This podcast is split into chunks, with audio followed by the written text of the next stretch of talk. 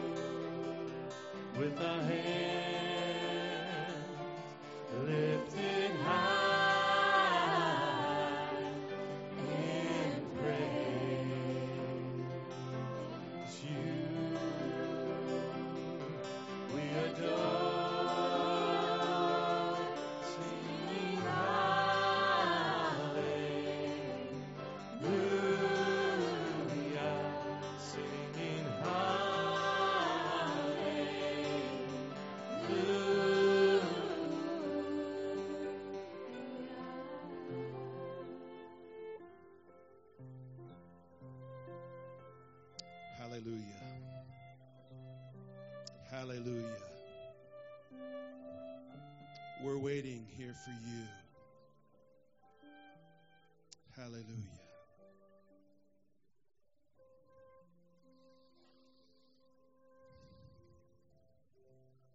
Hallelujah.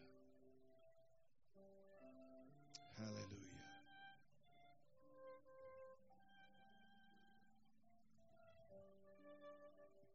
Thank you, Father.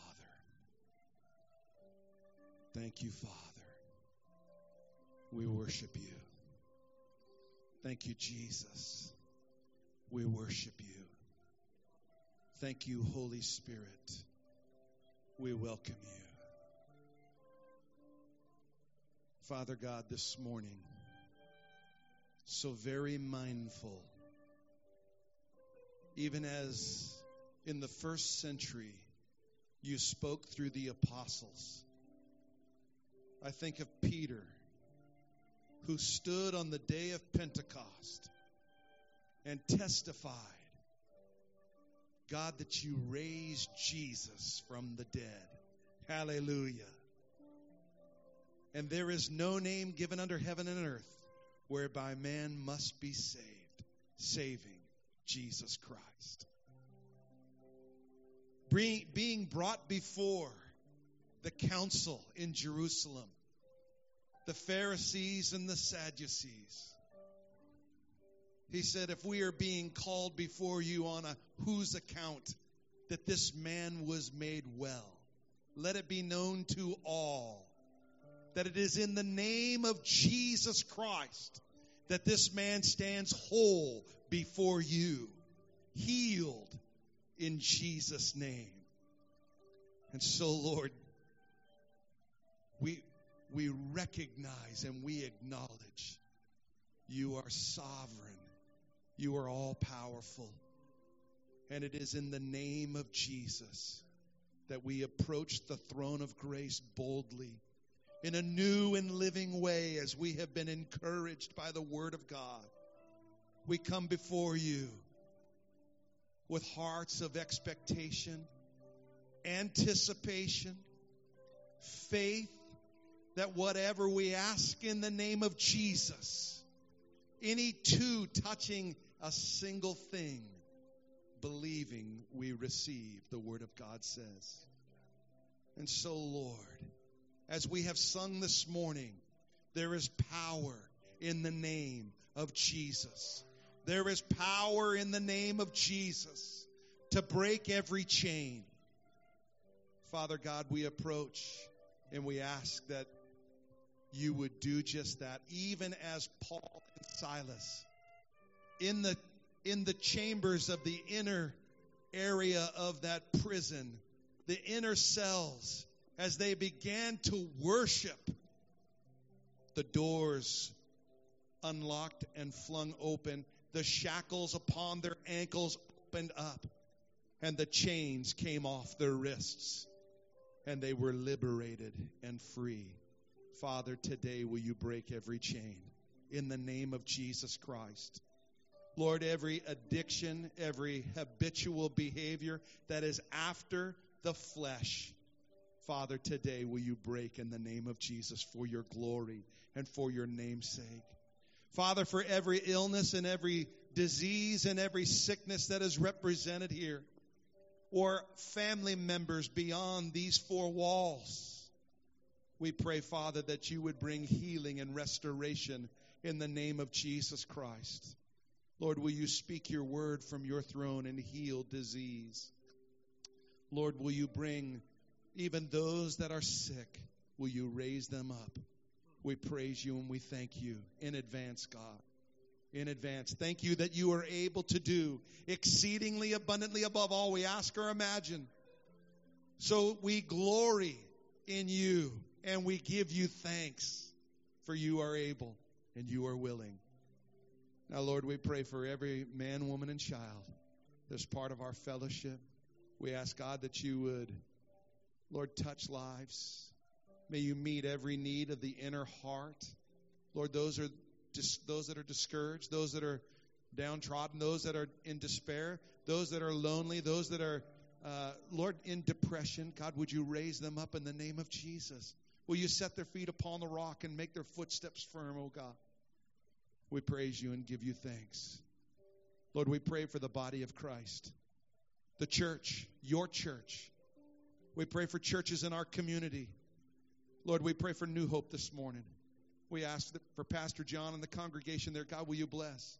And Pastor Cliff right here at Valley View Evangelical and his congregation, your, your church right there, Spring Mountain Bible, Lord, Happy Valley Baptist Church, Destiny Christian Fellowship, Father, for Sunnyside Church, for East Ridge Church, Lord, for the Armenian Church that was once on 172nd, now down on 81st Street. Lord, we pray for abundant life. We pray for Trinity Baptist Church up at the middle school, God. We pray for the churches on the other side of the freeway, the all one churches. We are asking, God, that you bless. As the gospel goes forth powerfully and effectively to the converting of souls, may the truth of the gospel of Jesus Christ be proclaimed. And we pray for your church on a global scale. Lord, today, as this is officially the last day of our 30 days of prayer, we bring all the missionaries before you. And we ask, God, that you would supply and provide, protect, and that, Lord, more than anything, as they go forth proclaiming the good news, that lives would be changed as the gospel is preached. So, Lord, we give you thanks. We ask your blessing now in Jesus' mighty name. And all God's people said a strong amen. Amen. God bless you. You may be seated this morning. Ushers, I'm going to invite you to come forward as we spend time, just a moment in giving in our worship time putting God first in our tithes and our offering. And also, I'm going to invite you to put your praise report and your prayer request uh, in the bucket as it comes too. I'm just going to say, let's just continually be faithful in our giving to the Lord. Simple today, being faithful. Lord God, as the bucket comes around today, may we put our tithes and our offerings in, being faithful in our giving to you for the furtherance of the gospel. Jesus' name we pray. Amen and amen. You Call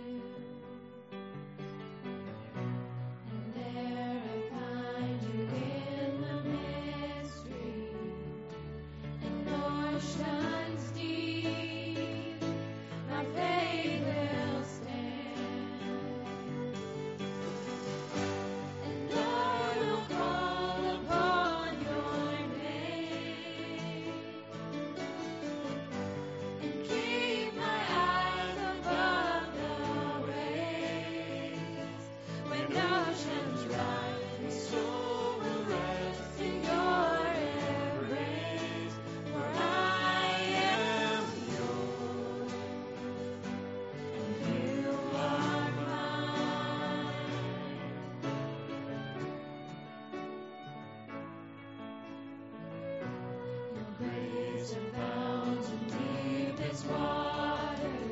your sovereign hand. Sovereign hand.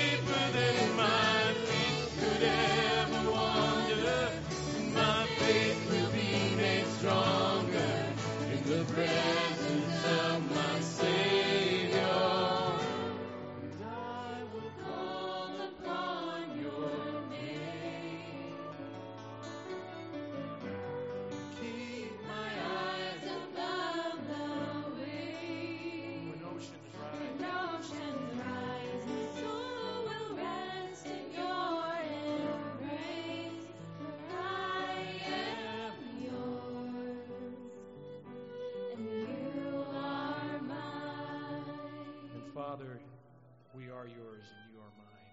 And we just ask that you'd bless the remaining part of this service. We've lifted your name up on high in our praise and worship, and we pray it was a sweet aroma to you.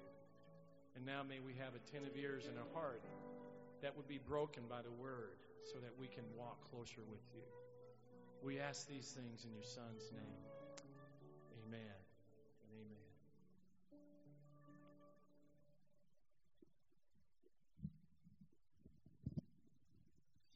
Good to be in the house of God this morning. Amen. Amen. I am thrilled. I'm challenged by the Lord even this week in a number of ways, and I am trusting that as you seek the Lord day in and day out, that you also are being challenged by the Lord. This morning we have a marvelous treat. We have friends, missionary guests from Chile. They're going to come in just a moment. Uh, but before we do that, real quick announcements inside your little worship folder here, your bulletin. There are a couple quick announcements I want to draw your attention to. Number one, for the men, we have our men's fellowship breakfast next Saturday at Gloria's.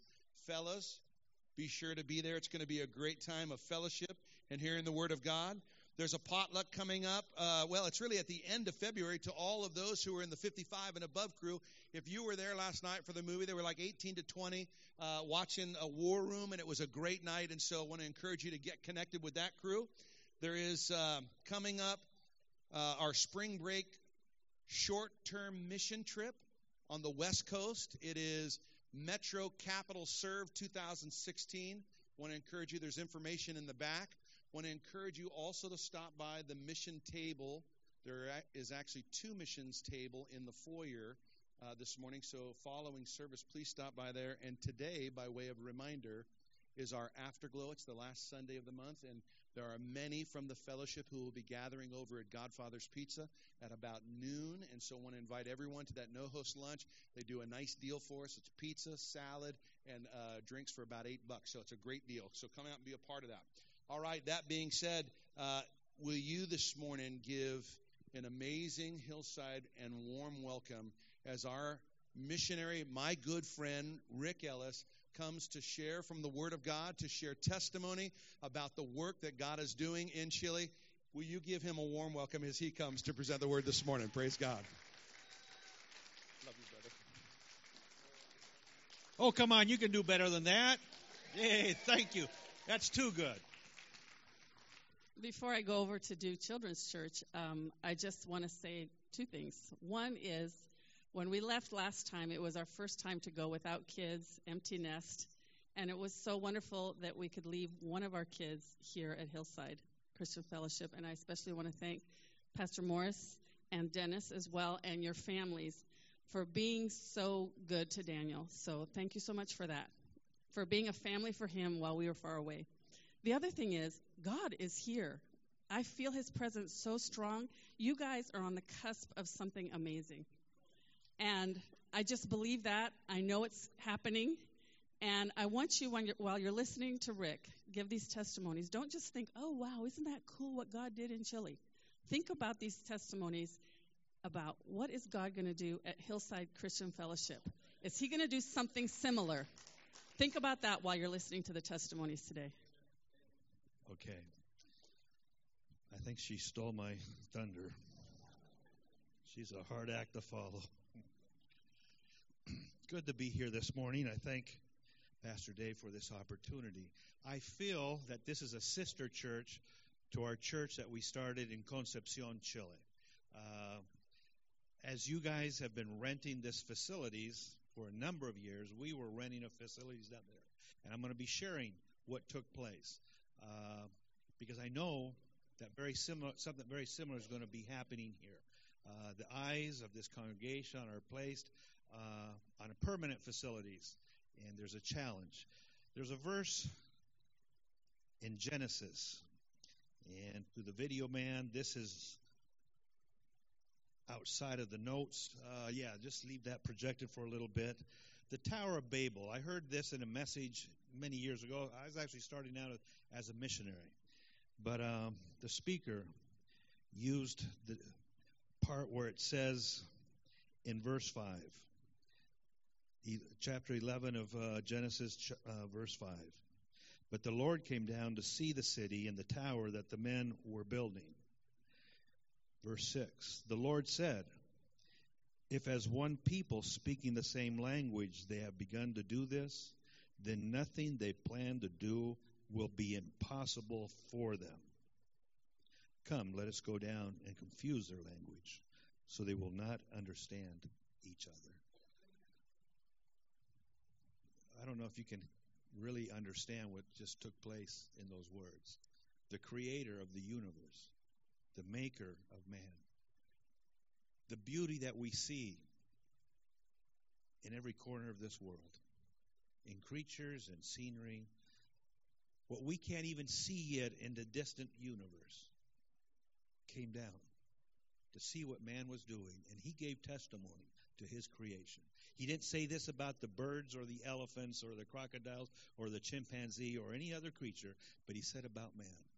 If they come together speaking the same language and they put their focus, if a church speaks the same language and they set out to build, to achieve, there's nothing that can stop them except for confusing them in their language. Church, you have to be united. You have to be on board. Because God says you guys will do it. You guys will achieve it. It may seem something very out of reach today. And that's what I want to share about. We've been missionaries for going on 32 years now.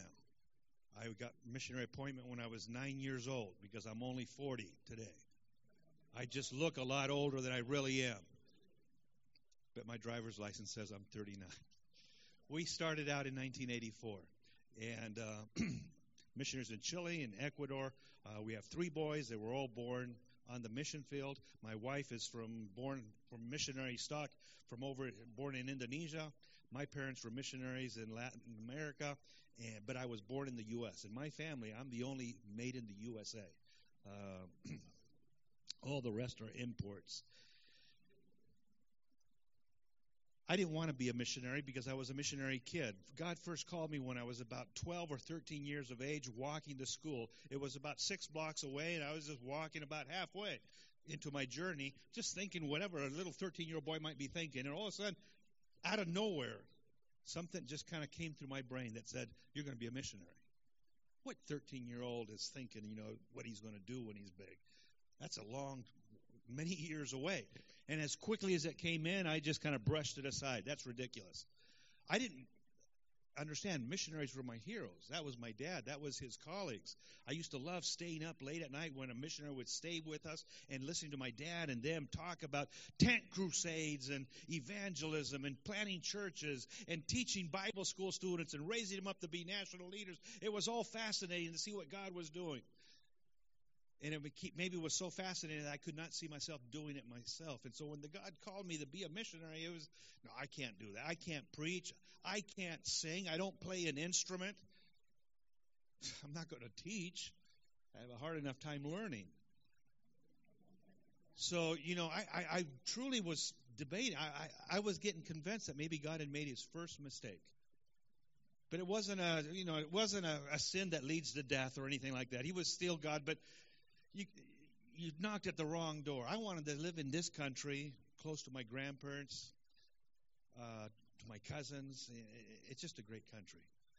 Um, but when I was a freshman in Bible school, the Lord kept dealing with me. He, it was like He left me alone for all those years in between.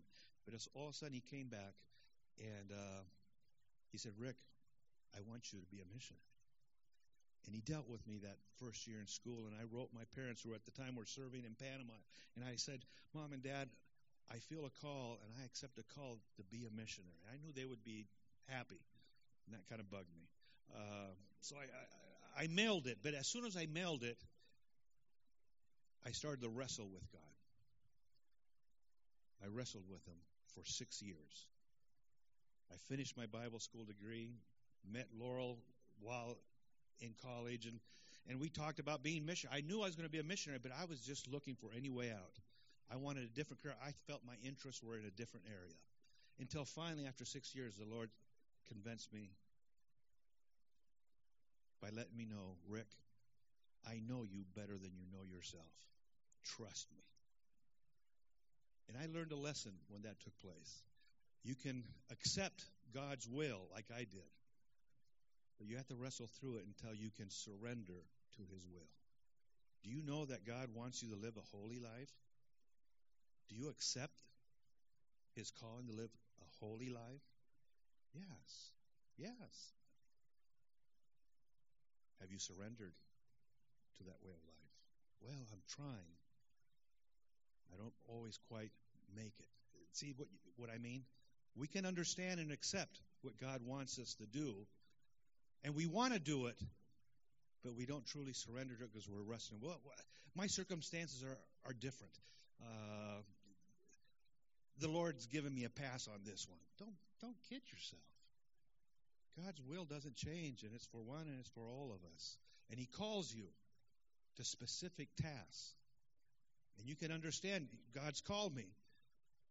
But you know, you have a serious, you know, I can't give, you know, I'm barely making it.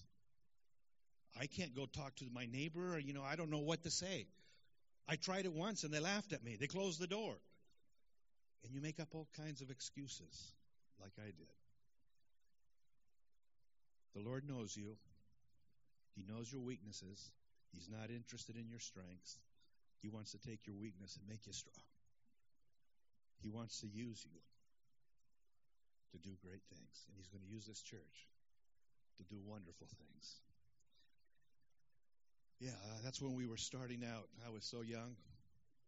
One lady called us Mormons because we just get young, young, good looking. Our first little boy. Some of the churches we have planted and built. Uh, Pastor Morris was part of that church on your bottom right at Auco. Um, several of them, 2003. For the last few years, we've been in the city of Concepcion, Chile, 350 miles south of the capital, Santiago, on the coast. We started a church, and we've had several locations, but for the for several years now, we've been renting a small storefront right downtown. This picture was taken the end of last year in November, the very last Sunday that they used the, the location. Uh, it's only 1,500 square feet. Many of you live in homes that are bigger than our church. And we would have an average of about 170 people on a Sunday morning. We had two services. The first one had about uh, 60 people, and the second one 110, 115. Uh, chairs everywhere. There was not all the, the chairs started basically from the platform at the black line. And uh, we needed desperately to have a larger facility. We needed to have something that was our own. My wife is very good at just finding things, you know, on real estate and searching. She doesn't give up. She, she's a pit bull on that, takes a hold of it and goes with it. The real estate agents know her by name. And years ago, when she started talking to real estate agents for this property for our church, uh, they would ask her, Well, how much money do you have to put down? $80. Yeah, they, that's the reaction she said she got over the phone right before she heard a click on the phone. Uh, the years went by. The church was saving up their money to buy. And then we finally found this uh, in 2014 a piece of land that we knew that God had opened our eyes because it had sat empty for 13 years. We looked all over the city, and that place was there waiting for us to find it. And at the right time, I think God opened our eyes to it. One of the problems I had is that I was looking for a piece of land for about a hundred thousand. Missionaries, we're not loaded. We go after those who are loaded. You. Yeah, really. We find the land and we try and convince Pastor Dave, who convinces you, hey, I got this friend, a missionary, and he's got a great piece of land, and we got to help him buy it for $100,000. Yeah, yeah, okay. Uh, that's that's the norm. Uh, but I, really, that, I'd never raised $100,000, and that was stretching my faith. And uh, when we went to, we drove around. Uh, that's our old facilities. You can see how small it is. Here's the new facilities. It used to be the printing press for the city newspaper the second largest metropolitan center of Chile, a major university city. So it was an important paper in the country, and uh, they outgrew their facilities of three buildings, like you see there in a little parking area. Uh, so they built a bigger facility, but they never sold that. It just sat empty for all that time. And Laurel found it on the internet, and she said, "Let's go by and take a look at the outside." It was a rainy, winter, drizzly day, uh, similar to what we've been having here lately, and I wasn't interested. I wasn't interested in it. Um, I didn't really want that particular neighborhood. I don't know why, but uh, not not there. It was a good location, but uh, I don't know. But sometimes we guys give in to our wives just to get them off our back, just so they quit nagging. You know what I mean? So I went, okay, okay, we're, we're going through it. We'll detour two blocks in and, and we'll take a look at it. We'll drive home and everything will be fine and dandy. Uh, we won't get a divorce. Uh, and we drive by the outside, and yeah, I wasn't interested. One in that the price was eight hundred thousand dollars. Remember, my budget at a stretch with a lot of faith is a hundred thousand. And we drive by, and but I got curious because I saw that there were buildings, there was a gate, and well, what all is included? Is that building part of it? Or what about the other one? And the one in the back? I'm curious. So my wife just kind of continues. Well, let's talk to the real estate agent and get him to open up, and we can go in and see it. So we came back a few days later, a week or two, and uh, he opened up. And the moment I walked in, something just I, I just sensed this is it. This is home. I forgot that it was over budget. Uh, But we started to negotiate. We lowballed them. Uh, you, I believe in miracles.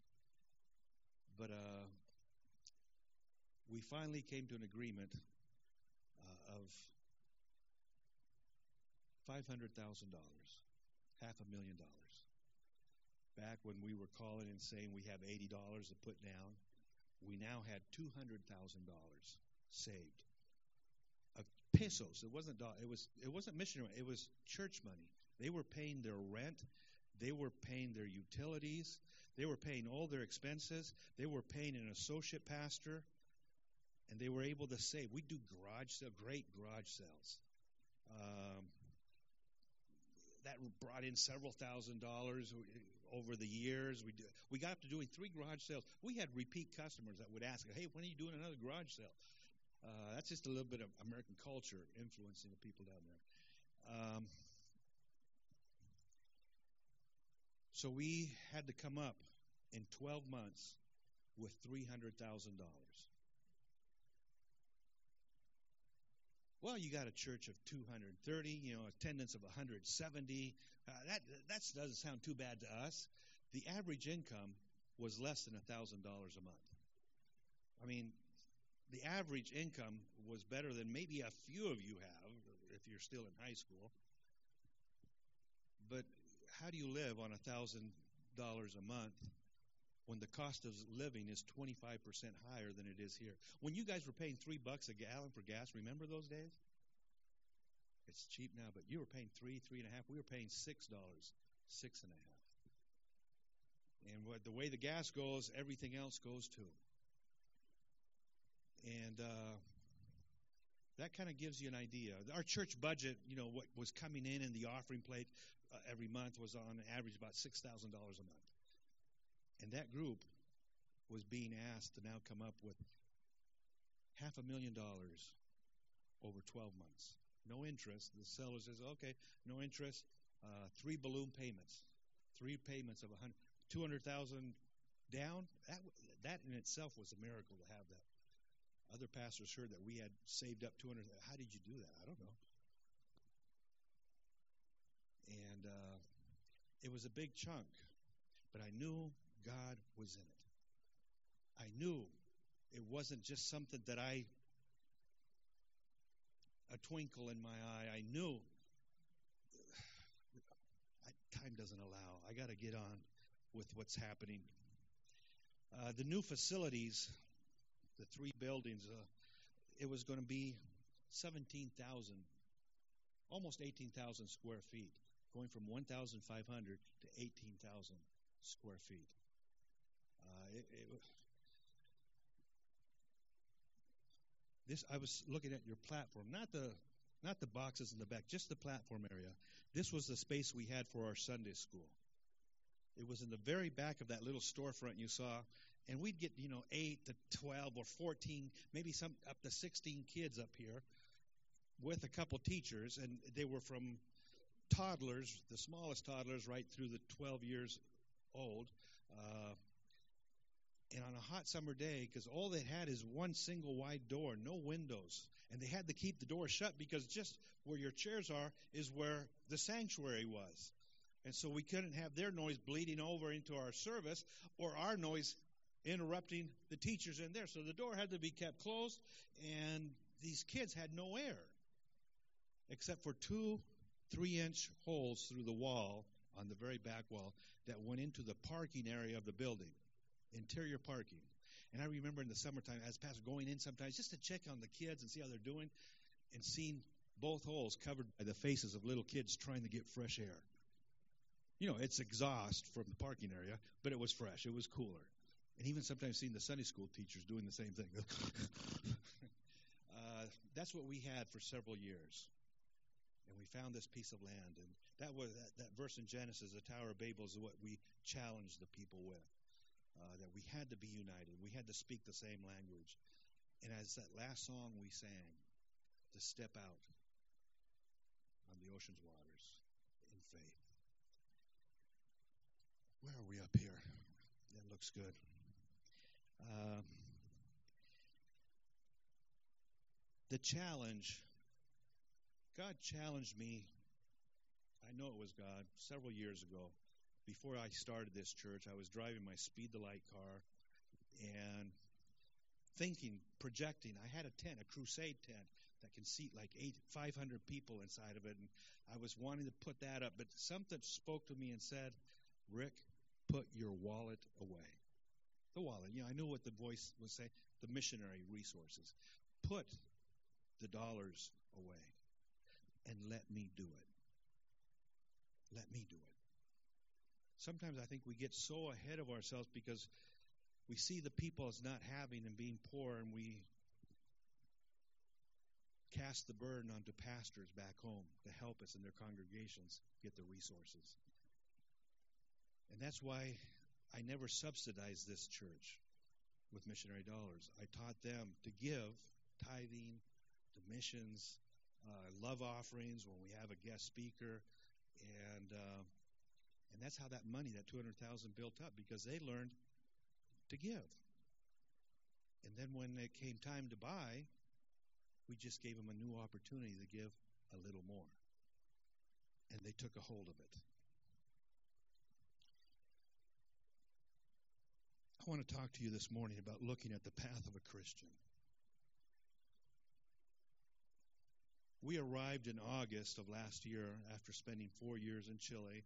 As missionaries, we do four years out of country and one year home, uh, visiting, doing what I'm doing now, uh, informing, challenging, and trusting that we can uh, continue partnering in missions because we only we can only go through your help, through your missions giving, through your participation. And I'm thankful that this church has been standing with us for many years. And what I'm going to share in just a few moments is what you have accomplished in Chile through your giving. In Matthew chapter 7, verses 13 and 14, Jesus speaking on the Sermon of the Mount, I believe referring to me very obviously about salvation, he says, Enter through the narrow gate, for wide is the gate and broad is the road that leads to destruction, and many enter through it. But small is the gate and narrow the road that leads to life, and only a few find it. Other verses, there is a way that appears right to a man, but in the end it leads to death in Proverbs. In Isaiah, for my thoughts are not your thoughts, neither are your ways my ways, declares the Lord. As the heavens are higher than the earth, so are my ways higher than your ways, and my thoughts than your thoughts. We came into L.A.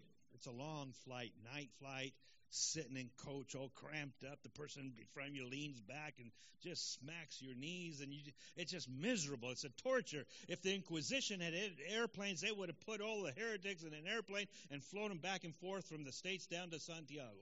Uh, you're tortured, and you get to LA, you visit family, you pick up your car, and you're going to drive back up to Portland to home.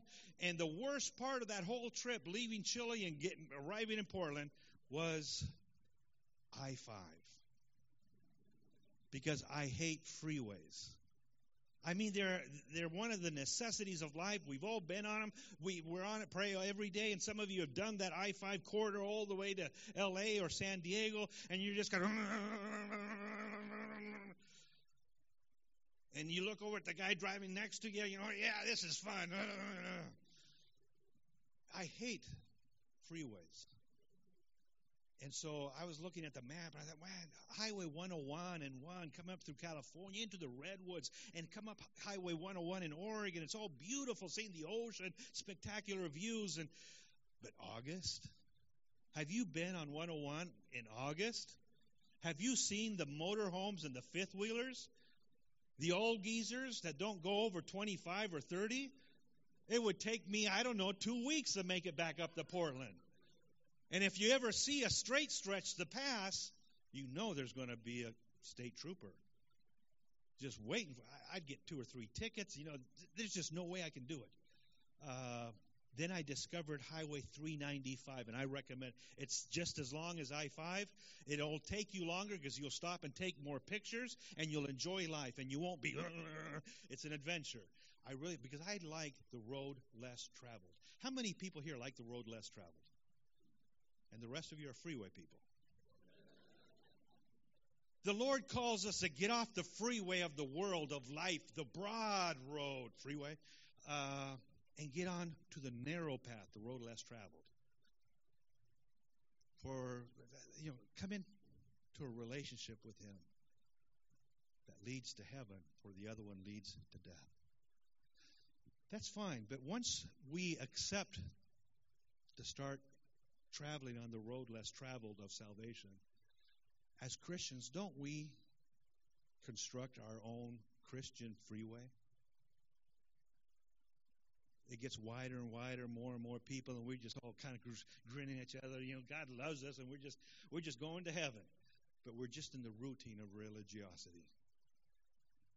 And it's on that secondary freeway that the Lord will put up a sign and say, "Come this way. Trust me. I know you better than you know yourself." But we're just so comfortable on our freeway of Christianity. It's kind of a parallel freeway sometimes. Sometimes it's hard to distinguish between our Christian freeway and the freeway of destruction. We just kind of flow. God doesn't want us to flow, He wants us to achieve great things. I believe that with all my heart. There's a poem by Robert Frost where it ends saying, Two roads diverged in a wood, and I took the one less traveled by. And that has made all the difference. I wanted to stay on the freeway of salvation, and the Lord was calling me to get off on the road less traveled as a missionary. And I didn't want to, but I say now, it has made all the difference that I followed his direction. And I'm just thankful he was patient with me for so many years. In Hebrews chapter 11, verse 32 through 34. And this is very fitting right for this moment, Pastor Dave. And what more shall I say? I do not have time to tell you about. Really, I don't have time. My time is up. I don't have time to tell you about Gideon, Barak, Samson, Jephthah, about David and Samuel and the prophets, who through faith conquered kingdoms and administered justice, gained what was promised, who shut the mouths of lions, quenched the fury of the flames, and escaped the edge of the sword, whose weakness was turned to strength. Make a mental note of that. Whose weakness was turned to strength, and who became powerful in battle and routed foreign armies. Samuel did not plan on anointing a little pastor shepherd boy. He saw the older brothers who were bigger, stronger, and maybe even better looking. But God said, No, it's not them. It's that little. It's that little guy. And David was made strong out of weakness, made strong. Now, this is where I want to share the testimony my wife was. And quickly, I got to go through this real quick. Uh, Omar and Kari. Omarin Karin. Karin is a Christian lady who married a non believer. Uh, I believe at the time he was probably an atheist. Maybe he has now moved into being an agnostic. Yeah, well, okay, God exists, but you know, there's no way we can really understand and know God. But uh, he comes to church with her, and uh, the way we bought this piece of property was what we call the faith promise. I taught him pray about this.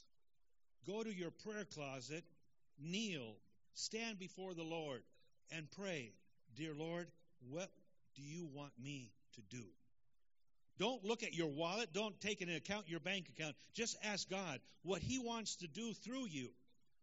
And He'll give you a figure. And then come back next Sunday and we'll fill out a card and you can put your name on it and what you feel in your heart through faith that He is telling you. We're not going to check up on you. This is between you and God your salvation doesn't influence it. You know, if you give a lot, you're not going to make it to heaven any more than if you don't give anything. That's through grace, not through your giving. And we were going to do three of these every four months, one every four months, one for each of the payments over 12 months. And uh, Cotty wanting to participate, she kind of hid her card from her husband and started to put down $2,000. He managed to kind of look over and saw what she was writing, and he goes, hmm. put down $4,000. The atheist telling the Christian, up your faith. 4,000. God was stirring in his heart.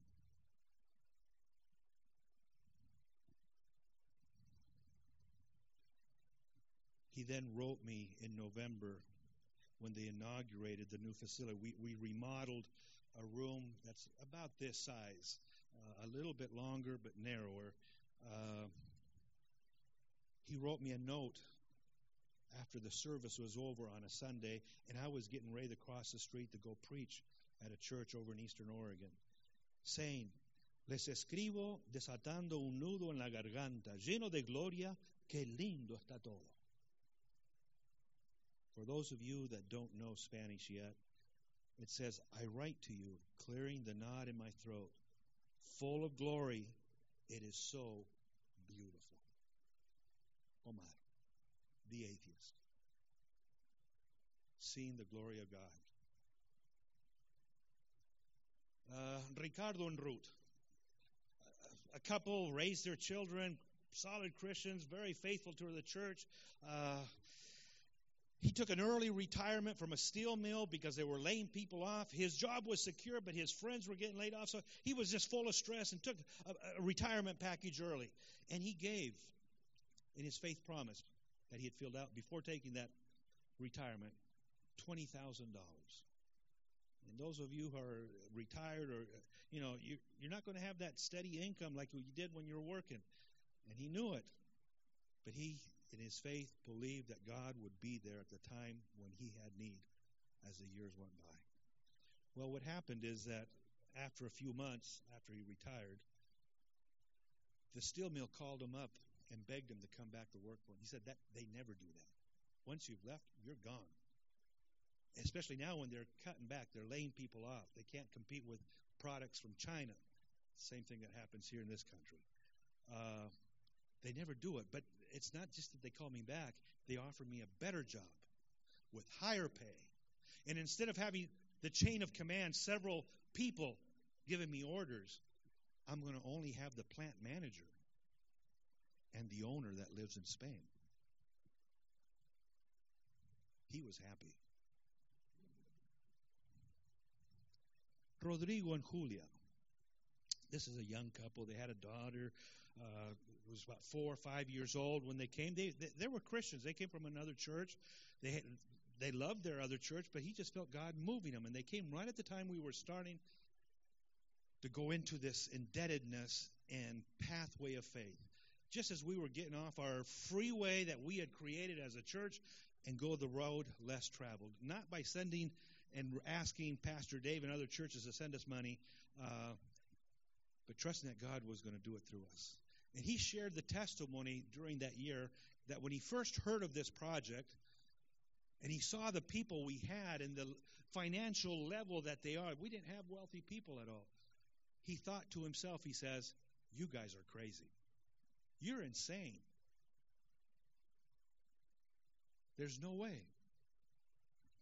You're crazy or you have a Farkas in your church. Uh, that's Leonardo Farkas. He's in the news today down in Chile. Uh, Chilean friends on Facebook just posted last week a picture of this guy.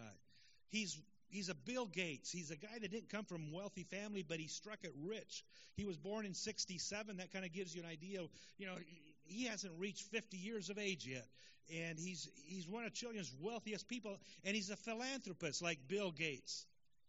He, whenever there's a need, you know, for the poor, build homes, uh, clothe and feed the, the, the orphans, all that. He, he always helps charity movements. And so this Rodrigo thinking, you guys are either crazy out of your minds or you have a Farkas in your church. You have a very, Farkas is really Bill Gates blended in with Donald Trump. He ran for president. He lost, but he ran for president. He's very popular. And he's very wealthy.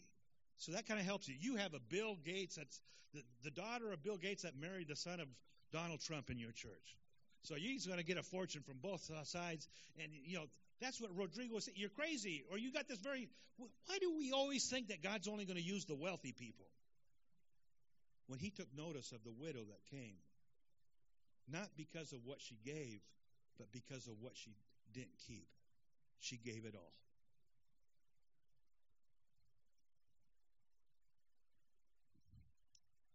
I get a little choked up, though. I've shared these testimonies so many times because I was on the front seat watching what God did and how people stepped out in faith. What you see in that picture is Rodrigo and his wife filling out their faith promise card. It started small, but then it went increasing. They they gave more than they put on the card because his faith grew. He saw that God was doing something that he didn't believe could happen. Blanca, I got to be quick on Blanca. Great lady. She's our treasurer now. She was wiped out in the earthquake of 2010 that happened in Concepcion. It wasn't the earthquake that put her out of business, it was the tsunami. She was at the port city. And after her building got shook up, the water came in and washed away. It was a it was a bookstore for school supplies, and it just washed everything out back out to sea. She lost it for five years. She did not have an income, didn't have the money to restart. And just before we started the purchase, that we'd already negotiated, and we start, but we hadn't started to pay on this. She got a job as an accountant at a construction company. And then she realized later, God gave me the job so I could participate. By the time we ended that, those 12 months, she was giving 75% of her income. She was giving 75% of her income between tithes, what she gave to missions, Chilean missionaries going to other countries, and what she was giving for the purchase of her church. She was she was a Baptist when she came, but she got saved with us. That's an inside joke. we prayed for Baptist congregations earlier, but she came from a very a better to do Christian church than ours was. But she started coming to our church, and uh, she gave 75%. I think if I was out without income for five years, I would have a lot of debt, and I would need a lot of new clothes and a lot of other things. I, I'm too poor to give. Let the wealthy give. She decided she was the wealthy and gave 75%. Um, and here, the heroes I don't have time, but I'm going to take the time anyway. And sorry, Pastor, because I know you want me to do it. Patricio and Sue. They were married about two years prior, a year and a half, two years, university students. She had just finished her master's degree. He was working on his thesis to get his master's degree. They did not come from wealthy families. They had nothing but school debt. They didn't even have jobs when they went before the Lord and prayed, What do you want us to do? And God told Sue to give 6000 and then 6,000, and then 6,000. And some of you are reaching for the calculator or your cell phone to try and figure out what that is. I'll tell you, God told him to give 18,000. And that's the answer to Sue's. And I thought, why the difference? It's the same amount, but God had to tell Sue six, six, and six. And I know why, because women need to know the details. You know, and God knows, man, that if I just tell him how they're going to do it, 666, he'll be confused. And so I'll just tell him 18,000. Just cut to the chase. With her, I got it. You know, okay, it's only giving six, six, and six to somebody that doesn't even have an income and has nothing but university debt. Uh, pretty amazing. They gave, they paid their first faith promise, six thousand dollars and they said, This was so easy. They lived two and a half miles from the church. They would come at least four times a week, pretty much every service youth, Bible study, Sunday, whatever, uh, they're there.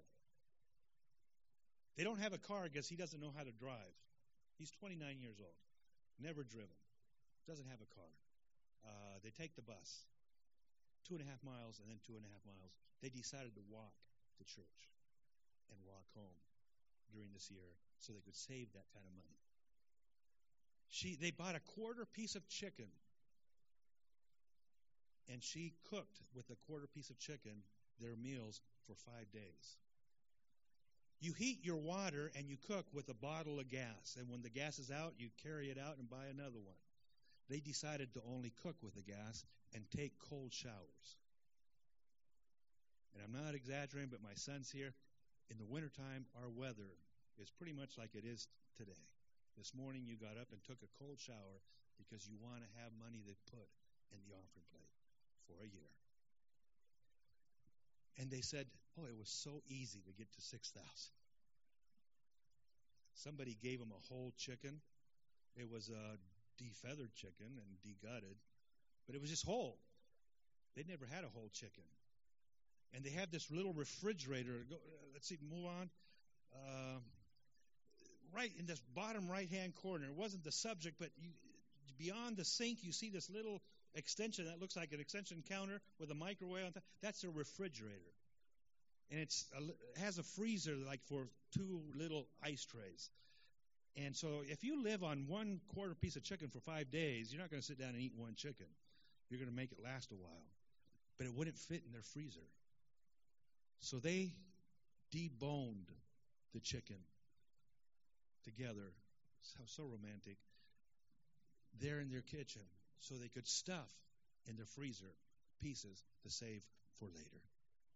It was so easy that they decided instead of on the second faith promise of doing the $6,000, they decided to go up to $10,000. They're in for a challenge.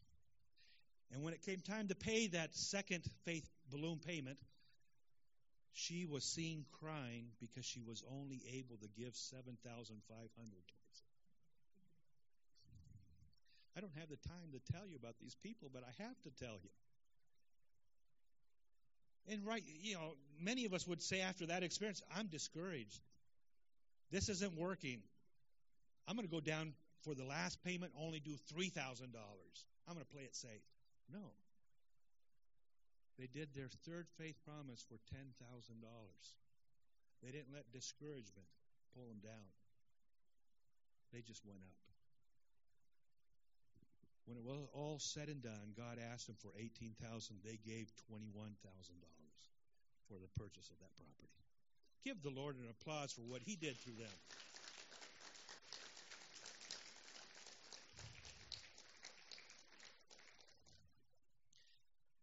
Because I know that Hebrews chapter 11, though it's closed in my Bible, it's a runaway chapter up in heaven. And Pato and Sue and these five testimonies I've shared only accounts for $60,000. And we raised $300,000. There's many others who gave beyond their means in faith because they got off the freeway and took the road less traveled. They had the audacity to listen to the voice of the Lord. Oh, sorry, Dave. When it was all said and done, and they were given their tithing, their, their giving report, what they gave in their tithe, what they gave to missions, and what they gave on their faith promise for the building. Sue added it up quickly. She, you know, she's got a master. She's a sharp gal. And she said, We gave it all. We gave a 100% of our income. She was surprised. She wasn't bragging. She was, she looked at it. We gave a 100%. It's easy. There's a, it was a true tithe. It isn't tithe after everything else has been given. This was a true tithe. And then missions and, didn't even include the offerings that aren't given in an envelope. We gave a 100%. She looked up at my wife because she's kind of a short. How did we live? How did we live? And frankly, I don't know. I don't know. I would see him every week, several times, full of joy. And I don't know. At the time, I didn't know they were giving 100%. But they gave it all. And then she said to a women's meeting, giving her testimony, after this experience, whatever the Lord asks of us, we will do. They got masters like in oceanography or something. You know, Chile is all ocean. And uh, they want to go to Bible school because they feel a call into ministry to be pastors. A missionary is sent to challenge people to believe to believe in the name of the Lord Jesus Christ, to step out in faith, to get off the bro- wide road that leads to destruction and follow the narrow road that leads to life. And I trust that this morning, those people that have been challenged by your missionary in Chile have sent the challenge back to you. What can we do as a church to reach the lost in our community and to the uttermost parts of the world? As we build, as we take a hold of what that the Lord has placed before us. But small is the gate and narrow the road that leads to life, and only a few find it. I took the one less traveled by, and that has made all the difference. Trust me. If the Lord's been speaking to you, to go talk to your neighbor again, whatever it be, through giving, just whatever, get off the freeway, take the road less traveled. It'll make all the difference in your life and in somebody else's life as well. And the final picture, I think, is on there. D- Pastor Dave, uh, is there one more just to click through? No, didn't come on that. Sorry. Uh, just a picture, but different pictures, a collage of pictures. I'll bring it in, in five years. Thank you very much.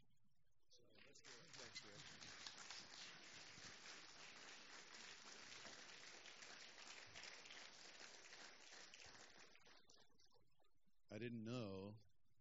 I've heard those stories now twice, and I uh, I didn't know that I was going to cry.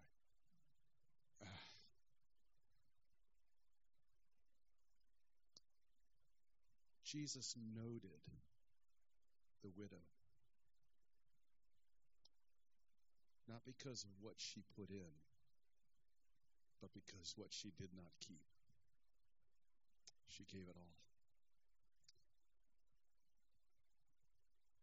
Great testimonies of faith.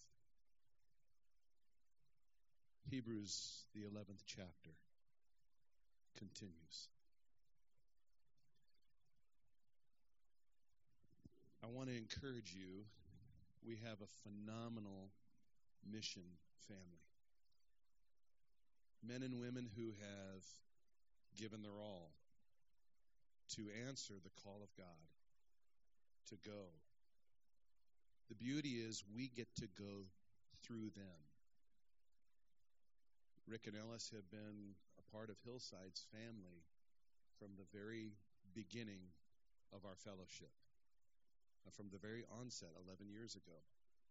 I want to encourage you, they need our prayer support. If the Lord would prompt you to support them financially, we strongly encourage you. Again, I would invite you today as you're leaving to stop by our mission table. We have a missions table out there, and Rick and Laurel have a missions table out there. We're inviting every person at Hillside to adopt one of our foreign mission families or one of our local families, but that every one of us would adopt someone by way of prayer support and let the Lord stir your heart to engage financially as well and to be a part of His kingdom on a global scale. It really is epic. And I, I cannot tell you the joy to see what God is doing. I've been to Chile. We've sent a team down to Chile and uh, helping build that church with Pastor Antonio in Arauco. It's life changing, and we get we get to do that kind of stuff, and uh, we get to be a part. So I want to encourage you to, uh, if the Lord's prompting you, to stop by and uh, maybe you'd sign a sheet and say, "Hey, I'm adopting Rick and Laurel Ellis. I'm gonna pray for them every day. I'm gonna believe God with them every day, and let the Lord stir you to engage." The other thing I want to do with you this morning, and just encourage you, we're in the process right now of a faith venture. We believe the Lord has spoken to us about the building that is down on 135th. We have already raised in 2015, we raised about $90,000. And that is absolutely amazing. In fact, you should give yourselves a hand. That is just a great thing. Praise God. Praise God. It's very exciting. And much of that is and has been for the process that we are going through with the county, and there is money there in reserve right now for down payments and really the future construction of what needs to be done. We need to raise more money because we believe the work that we're to do on the building that we're to pay cash. We we believe that we can do that and we believe that we're supposed to. And so we are entering in our theme for this year is a year of building. And we believe that part of that building is going to be in construction. And so we are starting the Heart for the House campaign 2016. It is our capital campaign from January through June 30th. And we are believing God for $100,000. And what we are asking you to do as a family member at Hillside to spend the next seven days between today and all the way through next Sunday to spend time with your Father in the secret place. Jesus said, When you pray, go into your room and close the door behind you and pray to the Father who is in the secret place. Jesus said of himself, He said, I only speak that which I hear with my Father. It tells us that Jesus spent time in his room with the door closed. And he spent time with the Father, and the Father revealed things to him, and of those things, that is what he spoke. I believe, even as Rick shared, just as their congregation went into the closet, went into their rooms, and prayed to the Father, that the Father spoke very specifically, and the people responded.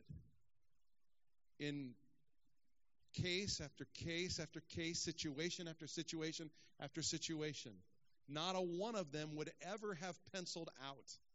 Not a one of them. It's faith. You may already be hearing a number in your mind and you may be already trying to justify that can't be it because it doesn't pencil out. I simply invite you to live by faith. I weep to hear that a family committed to take cold showers for a year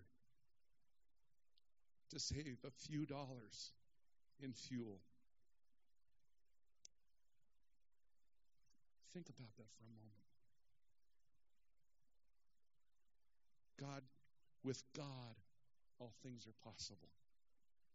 Will you, with zeal, with joy, with expectation, even as the Word of God reminds us, God loves a hilarious giver.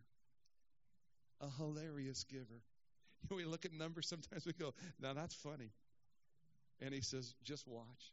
It will be funny because it's going to be good. I invite you. It's going to be a great adventure over the next months and really over the next years. What God is already doing through our fellowship, I believe it is going to be magnified in many ways.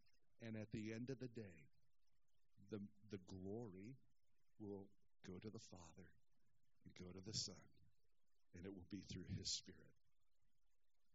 We have little promise cards like this.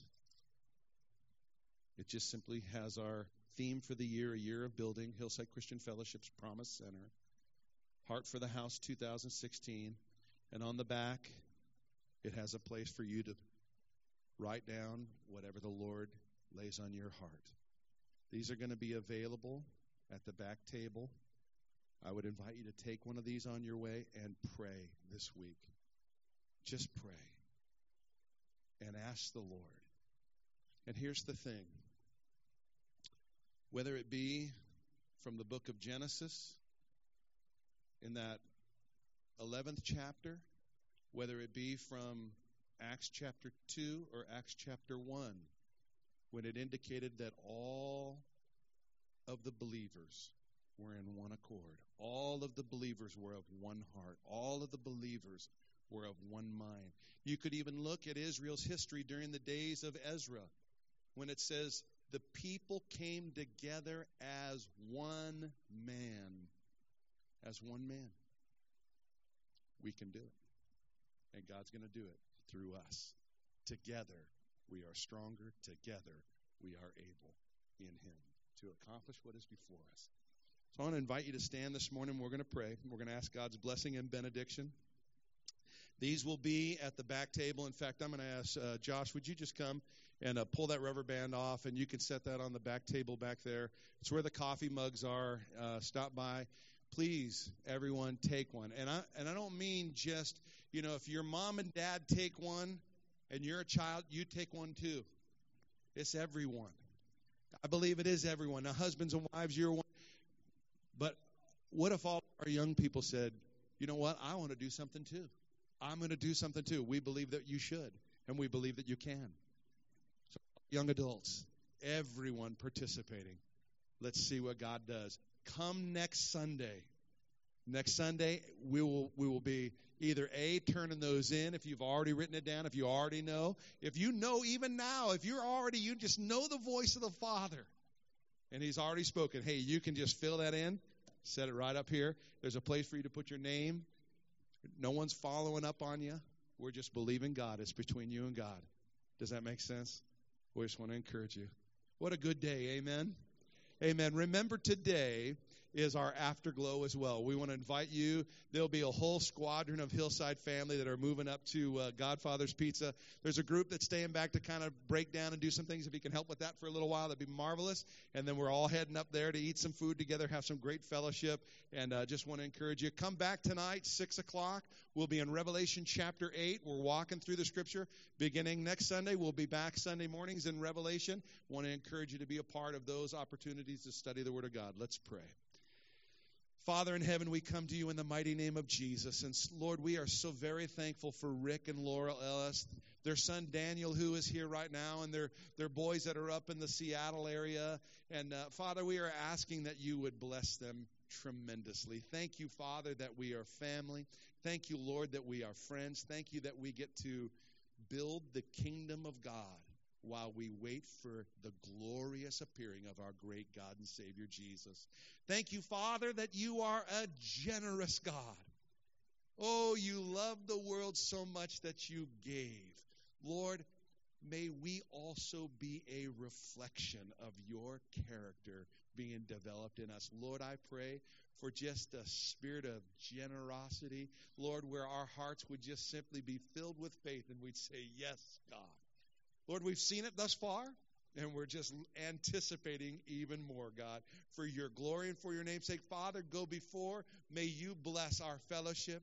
May you bless the work of the kingdom of God in and through us. We love you, we praise you, and we ask, God, your blessing and benediction in Jesus' mighty name. And all God's people said a strong amen. Amen. Go in the grace and knowledge of our Lord and Savior. Have an amazing week in Jesus. God bless you.